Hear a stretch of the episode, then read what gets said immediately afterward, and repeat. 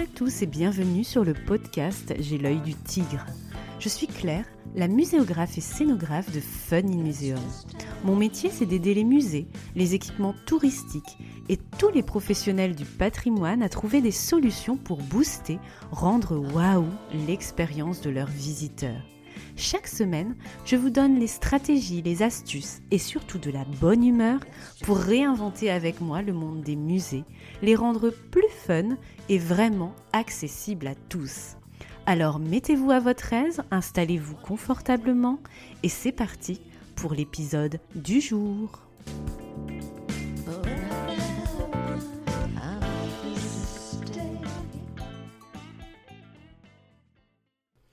Bonjour, vous écoutez l'épisode 20 de J'ai l'œil du tigre. 5 mois d'existence pour le podcast déjà, encore un mois à tenir avec ce rythme et je sors les confettis. Je dédicace aujourd'hui cet épisode à Amandine qui m'écrit sur Instagram.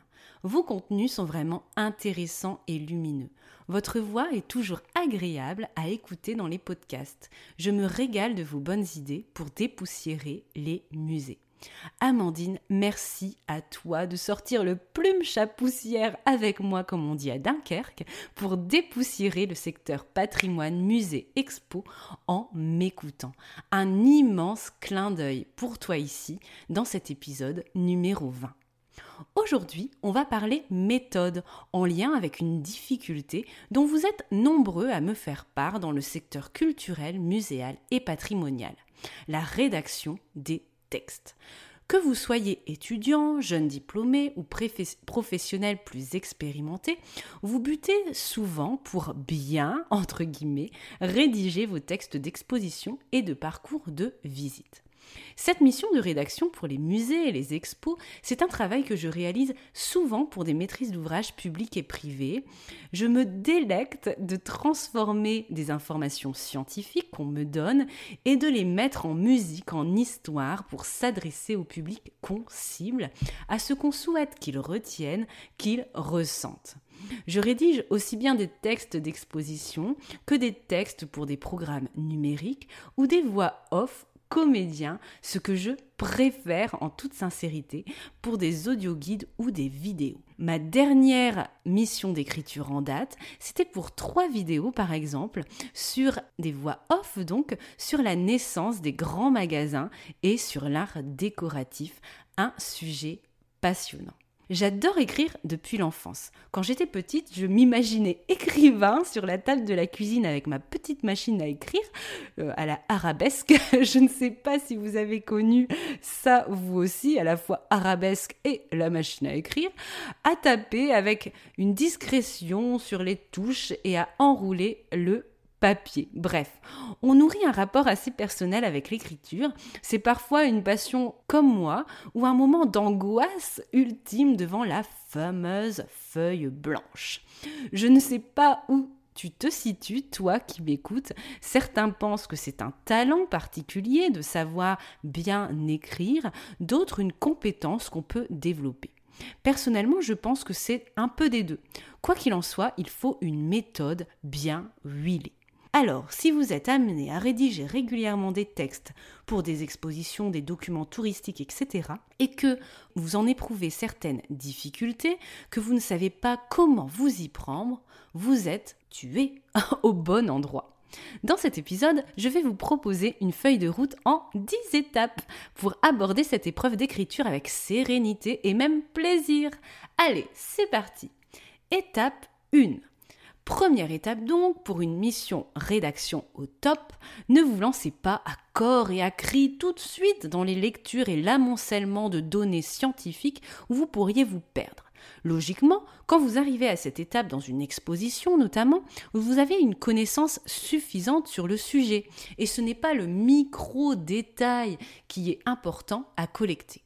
La première étape est de définir la tonalité rédactionnelle, c'est-à-dire comment vous allez vous adresser aux différents visiteurs cibles.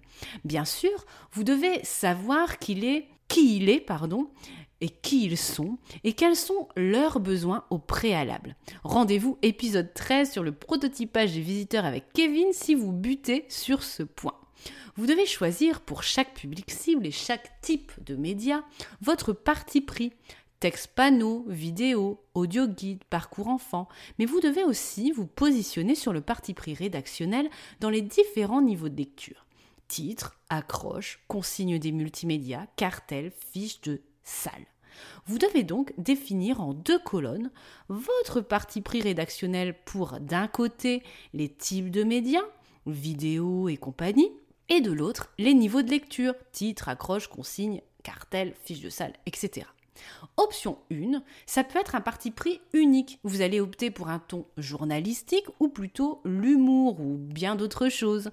Rendez-vous épisode 11 à ce sujet si vous souhaitez vous lancer dans une exposition avec un grain d'humour. Option 2, ça peut être plus variable. Vous allez choisir de traiter tel média avec telle tonalité. L'audio guide, par exemple, avec une tonalité plus décalée. Ou vous allez choisir de traiter tel niveau de lecture. Le parcours enfant, par exemple, avec un parti pris de rédaction adapté à ces petits visiteurs. Quelle que soit l'option choisie, ne vous lancez pas dans une mosaïque de parti pris qui serait une usine à gaz et limitez-vous, s'il vous plaît, à deux ou trois tonalités maximum, que ce soit pour les médias ou euh, les niveaux de lecture, tout confondu, ok? Sinon vous allez vraiment vous perdre. Cette étape 1 est vraiment cruciale, sinon vous risquez de proposer un discours plat qui est juste une transmission de votre matière scientifique brute sans l'adapter à votre public cible, sans storytelling, sans habillage en quelque sorte. N'oubliez pas que une exposition, c'est raconter une histoire. Un livret jeune public, c'est raconter une histoire. Un audio guide, c'est raconter une histoire. Une brochure touristique qui nous sert de compagnon de route, c'est raconter une histoire. N'oubliez jamais ce point essentiel lorsque vous allez passer à l'écriture de vos textes. La description de votre parti pris rédactionnel est souvent donc la première partie de votre document de travail pour la rédaction. Deuxième étape, listez chaque texte, chaque item à l'après-vert. Tout ce que vous devez rédiger étape par étape de votre parcours d'exposition. Par exemple, salle 1, le texte d'introduction, un titre, une accroche, un texte pour en savoir plus, une consigne de manip, la station 1 du parcours jeune public, etc., etc. Vous faites sur votre document le squelette de votre rédaction globale. Troisième étape, si ce n'est pas déjà fait lors de votre projet d'exposition, calibrez le nombre de signes pour chacun de ces textes pour vous donner un gabarit d'écriture. Petite astuce de pro, une ligne Word correspond à 100 signes.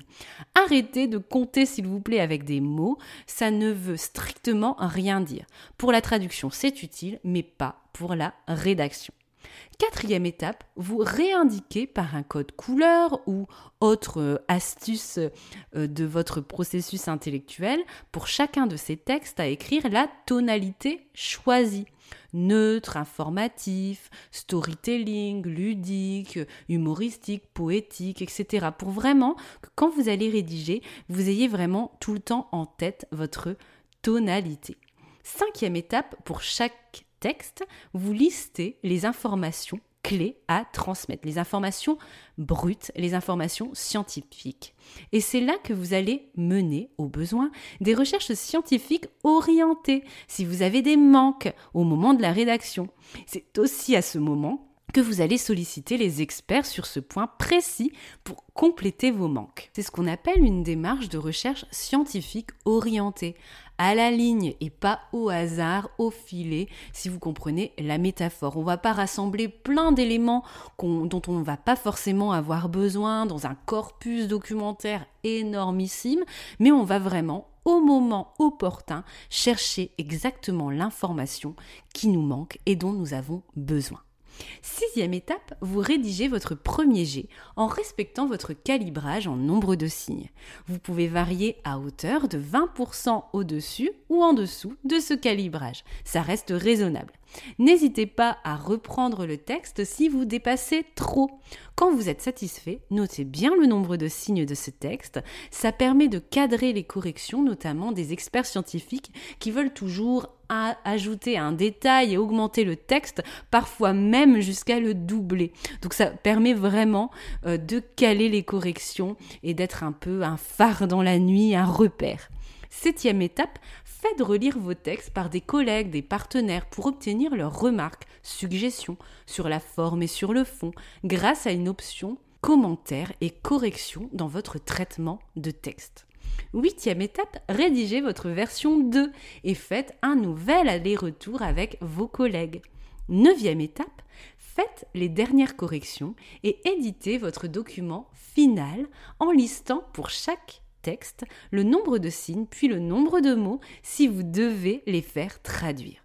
Car vous le savez peut-être qu'un devis pour une traduction se fait souvent, et même toujours, en tous les cas moi j'ai jamais vu euh, le contraire, toujours avec un forfait homo, un prix homo. Dixième étape, laissez reposer et reprenez votre document avec votre scénario d'exposition et essayez de vous imaginer le parcours du visiteur pour voir si tout est digeste, si on comprend bien, si c'est pas trop long et surtout adapté au format exposition. Une expo raconte une histoire, mais ce n'est en aucun cas un catalogue d'expo ou un ouvrage scientifique qu'on lirait confortablement dans son canapé. C'est toute autre chose. Et justement, ce bêta-test sert justement à checker si vous avez fait une bonne mission de rédaction. Après ces 10 étapes, vous pouvez vous concentrer sur certains médias précis. La vidéo colonne vertébrale de votre expo, par exemple, qui introduit le sujet, ou en fin d'expo qui la conclut, qui demande un travail de plus longue haleine que les textes standards, entre guillemets, de votre exposition. N'hésitez pas non plus à faire des documents de travail de rédaction séparés pour l'audio guide, le parcours enfant, etc. pour gagner en visibilité du discours au lieu de noyer ces textes dans un tout qu'on ne visualise plus très bien. Et voilà les 10 étapes pour une mission de rédaction réussie et au top. Et là, vous avez un gros trou de mémoire. Bon, allez, je vous aide encore, je résume le tout. Étape 1, définissez votre tonalité rédactionnelle, adaptée aux catégories de visiteurs cibles, médias, niveau de lecture. Étape 2, faites votre squelette de rédaction espace par espace. Éditez vos documents séparés au besoin à ce moment-là, parcours enfant, etc. Étape 3, calibrez le nombre de signes par texte à rédiger. Étape 4, établissez un code couleur, un rappel de votre parti pris pour garder en tête votre objectif de départ lors de la rédaction. Étape 4, listez les infos scientifiques à transmettre, complétez les manques au besoin par une phase de recherche orientée ou de sollicitation d'experts. Étape 6, rédigez votre premier jet, votre copie martyr, en respectant le calibrage et la tonalité. Étape 7, un aller-retour avec remarques et un premier jeu de correction. Étape 8, c'est la version 2, la V2, et le moment de faire un deuxième aller-retour avec votre comité de rédaction. Étape 9, dernière correction et édition du document final. Chiffrez votre nombre de signes définitifs, puis deux mots pour anticiper la traduction aux besoins et la demande de devis. Étape 10, laissez reposer, faites votre bêta-test en lien avec votre parcours imaginé et dégustez. J'espère que cet épisode méthode vous a plu et vous aidera à rédiger avec plus d'aisance et de sérénité. Je reste aussi à vous coûter, bien sûr, pour vos missions d'écriture et de réécriture, pour vos projets d'exposition ou vos projets vidéo vous pouvez me contacter sur mon site web www.funinmuseum.com. En attendant de découvrir vos belles histoires, je vous souhaite une bonne matinée, après-midi, soirée, où que vous soyez. Et à la semaine prochaine pour d'autres tips, conseils, idées pour pimper le monde des musées et du patrimoine. À bientôt sur les réseaux sociaux pour aller plus loin sur cet épisode et cette problématique de rédaction cette semaine de publication du 26 avril 2021. À bientôt.